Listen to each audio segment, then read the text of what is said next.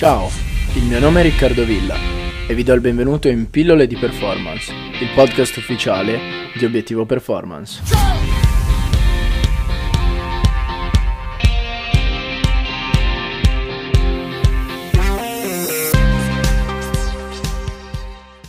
Eccoci ragazzi, bentornati in questo secondo episodio di Pillole di Performance. Eh, ci tengo a darvi nuovamente il benvenuto e ringraziarvi per essere qui ad ascoltarmi. Di cosa parliamo oggi ragazzi? Oggi parliamo di allenamento del giovane atleta ed in particolare di quali qualità vanno allenate. Per fare questo andremo ad esaminare gli effetti della crescita sulla performance fisica e identificheremo i metodi di sviluppo di capacità come forza, potenza, velocità, mobilità e resistenza. Ma partiamo col discorso. Allora ragazzi, numerose ricerche ci dicono chiaramente come un giovane atleta può sviluppare e migliorare la sua performance fisica e soprattutto ridurre il rischio di infortuni quando esposto ad un appropriato e ben strutturato programma di allenamento. Ora, la fase di crescita pone già il coach, il preparatore atletico, in una posizione veramente difficile e impegnativa, in quanto lo sviluppo non è un processo lineare. Eh, in particolare, in questa fase, eh, inserire un programma mal strutturato può ridurre gli adattamenti del ragazzo e a volte può portare a numerosi infortuni. Parlando di adattamenti, dobbiamo fare una specifica, ovvero capire quali sono gli adattamenti in età infantile e capire quali sono gli adattamenti in età adolescenziale. Ma partiamo dall'età infantile. Allora, quando si è giovane, i principali adattamenti derivano da cambiamenti neurali e non strutturali. I principali adattamenti quindi sono magari eh, un miglioramento della coordinazione inter ed intramuscolare o ad esempio una migliore sincronizzazione delle fibre, ok? Quindi gli adattamenti sono neurali. Questa è una chiave che ci permette di capire come l'infanzia è il periodo d'oro per lo sviluppo di pattern motori concreti come ad esempio eh, lo sviluppo di movimenti base che poi aiuteranno il bambino, il ragazzo, a svolgere eh, i più complicati e complessi movimenti sport specifici. L'adolescenza invece è un periodo ehm, della fase dello sviluppo dell'atleta dove gli adattamenti non sono più prettamente neurali ma sono strutturali, in quanto c'è soprattutto un aumento naturale della massa muscolare. Questo ci fa capire come, a differenza dell'età infantile, l'adolescenza sia eh, un'età d'oro per lo sviluppo di qualità come forza, velocità e eh, resistenza aerobica, che appunto derivano da un aumento della massa muscolare soprattutto. Ora, quando si struttura un programma, soprattutto in età infantile, bisogna tener conto di due ehm, concetti, ovvero l'età cronologica e l'età biologica. In cosa si differenziano? Allora, per età cronologica intendo proprio l'età da carta d'identità, quindi se io ho una ragazza di 14 anni, la sua età cronologica è appunto 14. L'età biologica è invece un fattore molto molto importante da tenere a mente quando si struttura un programma. Ma perché? Perché l'età biologica eh, non identifica gli anni reali del ragazzo, ma identifica lo stato di maturazione di quest'ultimo. Quindi prendiamo ad esempio due ehm, ragazzi di 13 anni, uno di due può avere un'età biologica di 15 anni, mentre l'altro può avere un'età biologica di 11 anni. Questo ci fa capire come lo sviluppo, eh, la fase di maturazione può essere maggiore in un ragazzo e può minore nell'altro. E questo appunto eh, ripeto che è un fattore fondamentale durante il processo di programmazione, in quanto eh, gli elementi che posso proporre ad un ragazzo più maturo non sono gli stessi che posso proporre ad un ragazzo meno maturo. Ma andiamo a vedere ragazzi le qualità da allenare. Allora, recentemente è stato proposto un modello di lavoro che afferma, come dicevo in precedenza, che tutte le qualità sono allenabili a tutti gli stage d'età. Tuttavia, ovviamente, il coach dovrebbe dare priorità ad alcune qualità in base a chi ha davanti. Per una combinazione di sviluppo della performance e di prevenzione agli infortuni, la prima cosa che bisogna fare è sviluppare e migliorare le skill motorie base, ok ragazzi, quelle di cui parlavo in precedenza. Questo è fondamentale in quanto non bisogna eh, dare specificità al, al giovane atleta ehm, subito, in quanto la specializzazione precoce può portare a numerosi infortuni. Ovviamente per permettere che ci sia la transizione da atleta giovane ad atleta d'elite, alcune skill poi eh, sport specifiche vanno lavorate. Tuttavia deve essere tutto fatto in modo graduale e l'ambiente deve continuare a rimanere sano e divertente. Chiaramente ragazzi, anche quando ci sarà la progressione verso azioni più sport specifiche, più complesse, le skill motorie dovranno continuare ad essere lavorate.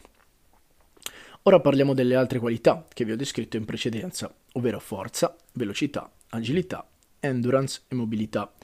Parliamo di forza. Allora, numerose evidenze, come sappiamo, eh, dimostrano come un allenamento eh, alla forza, un allenamento della forza, scusate, sia molto importante. E ragazzi, mettetevi in testa che far alzare i pesi ai ragazzini non blocca la crescita, ok? Um, nel libro di David Joyce, High Performance Training for Sports, eh, lui afferma come eh, un bambino può iniziare già a fare allenamento di forza a 5-6 anni. L'importante è che, è che abbia capacità eh, di pensiero sviluppate, quindi che possa ehm, sottostare ad alcuni comandi del coach. Ok?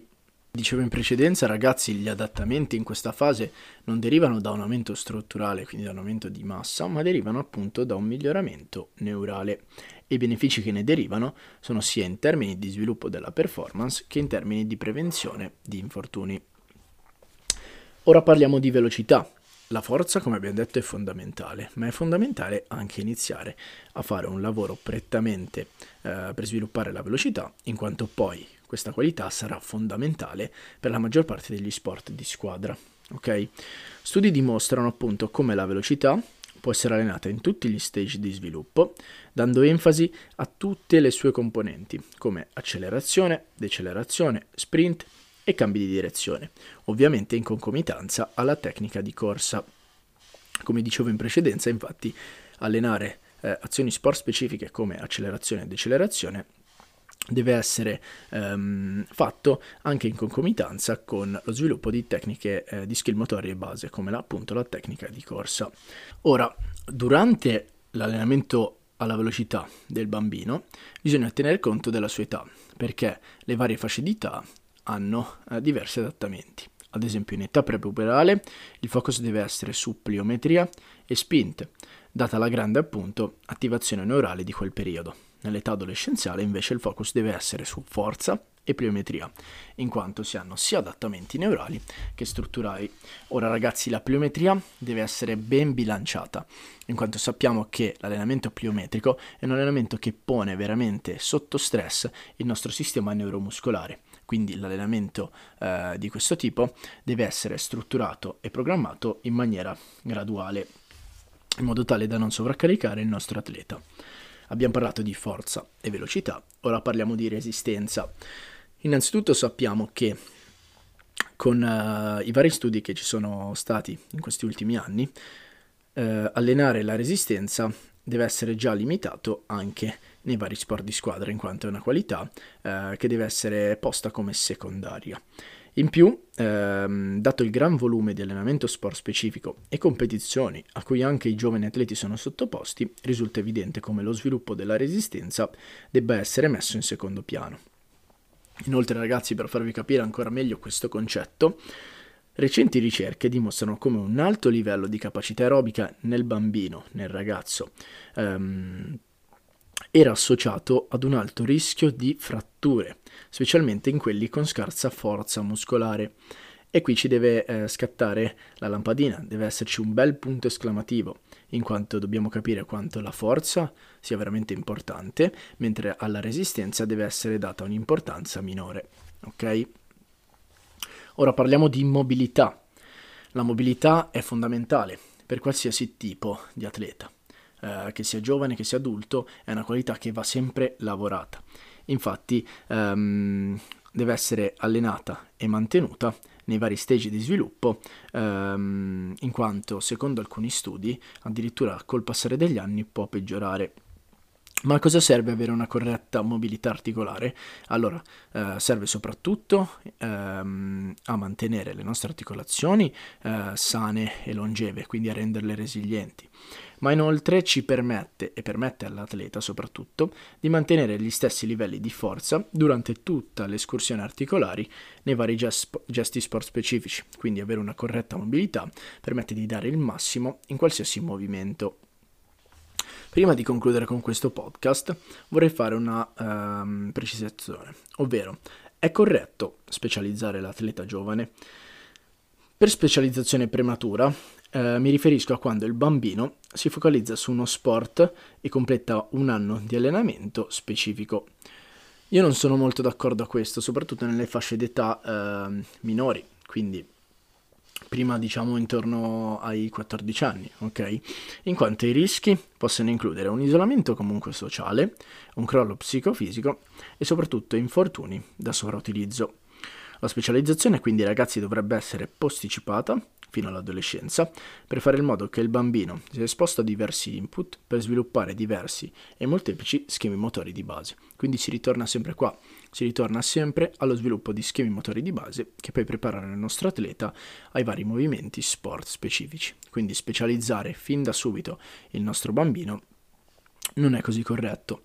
Bene ragazzi, siamo arrivati alla fine di questo podcast, abbiamo sforato i 10 minuti, quindi vi ringrazio nuovamente e ci vediamo nel prossimo episodio.